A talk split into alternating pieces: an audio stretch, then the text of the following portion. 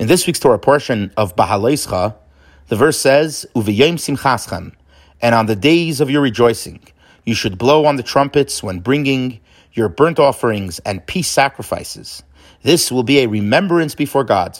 Then the verse concludes with Ani Hashem Lekechem, I am God your God. Rashi highlights the words Al Seichem, on your burnt offering, and explains this to mean that the verse is talking about a korban tzibur, a communal sacrifice. On this, the Rebbe asks, how does Rashi see this from the literal verse? Why does Rashi conclude that it's a communal offering and not an individual's offering? Rashi then highlights the words Ani Hashem Elekechem, I am God your God, and says that these words are actually teaching us a halacha, a law. The law is that anytime the Torah mentions the idea of shofar, like the trumpet blasts, and remembrance. It always comes with malchies, the acceptance of God as our king. These seemingly extra words of I am God, your God, Ani Hashem Lekechem, is teaching us this law. On this, the Rebbe asks, firstly, it's not the way of Rashi to, te- to teach us laws unless this is the only way to understand the verse.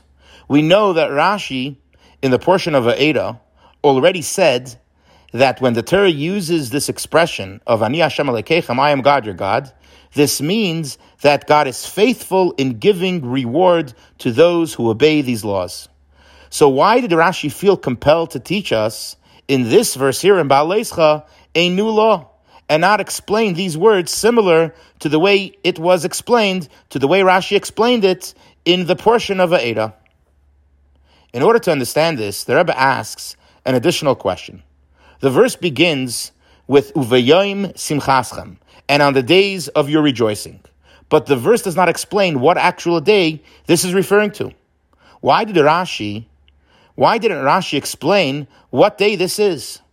Therefore, according to Rashi, this must be self-explanatory. The Rebbe answers this by saying as follows.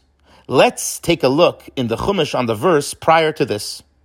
The previous verse says, while in your land, if you go to war against an enemy that oppressed you, you should blow a long blast with the trumpets so as to be remembered before God, and you will be saved from your enemies.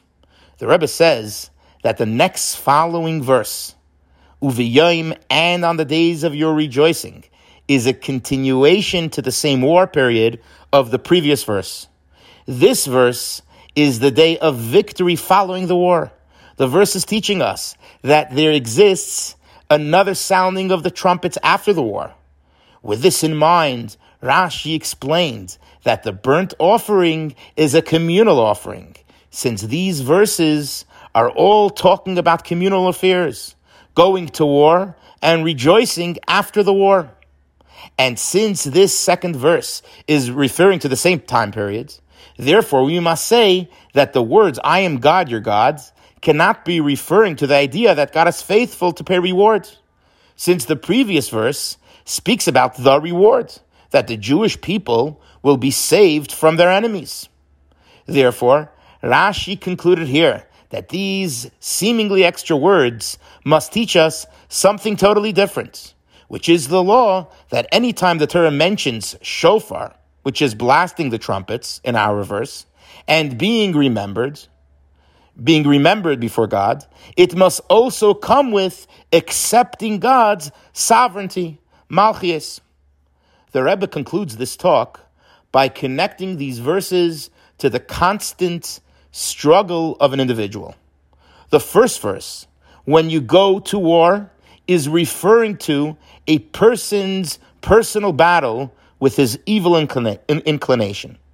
The voice inside a person that brings doubt to your to his Jewish observance, brings down brings doubt to his ability to pray to God. The voice that is constantly bringing negative vibes to his Judaism. The first verse is telling us, sound your trumpets.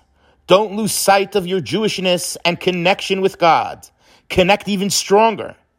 The trumpets are the battle cries of inspiration to overcome the evil inclination. But then there is the time period after a person's personal battle with his evil inclination, when a person feels like he made it.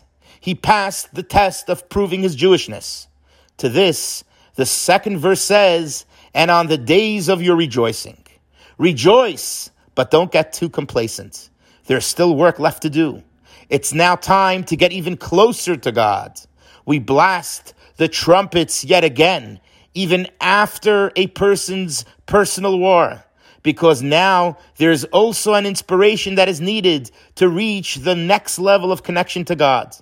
After the battle, there's yet another service and there's yet another closeness to God that needs to be achieved. That's the service of bringing the sacrifices which the verse continues explaining. The verse continues and speaks about the burnt offering, which was brought in temple times, which was not eaten, but only burnt. Spiritually, this represents our service to God on a level where we totally submit ourselves to a greater power, which is the greatest power, Hashem, God Himself. Then the, then the verse continues and speaks about the peace offering, which was partially eaten by the people during temple times. Spiritually, this represents our individualistic connection with God, God of our understanding, our personal relationship with God, and bringing that personal relationship down into our reality. The two blasts in the two verses represent a, in a person two levels of connection and commitment to God.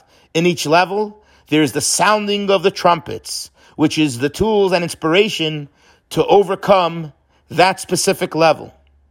To summarize, we explained why Rashi concluded that the sacrifices must be referring to communal offerings we explained why Rashi had to teach us a specific law with the seemingly extra words of I am God your God. We spoke about how these verses must be talking about the same time period of war, before the war and after the war. And we concluded with the spiritual and timeless message that we can integrate into our daily living. Wishing you a Shabbat Shalom.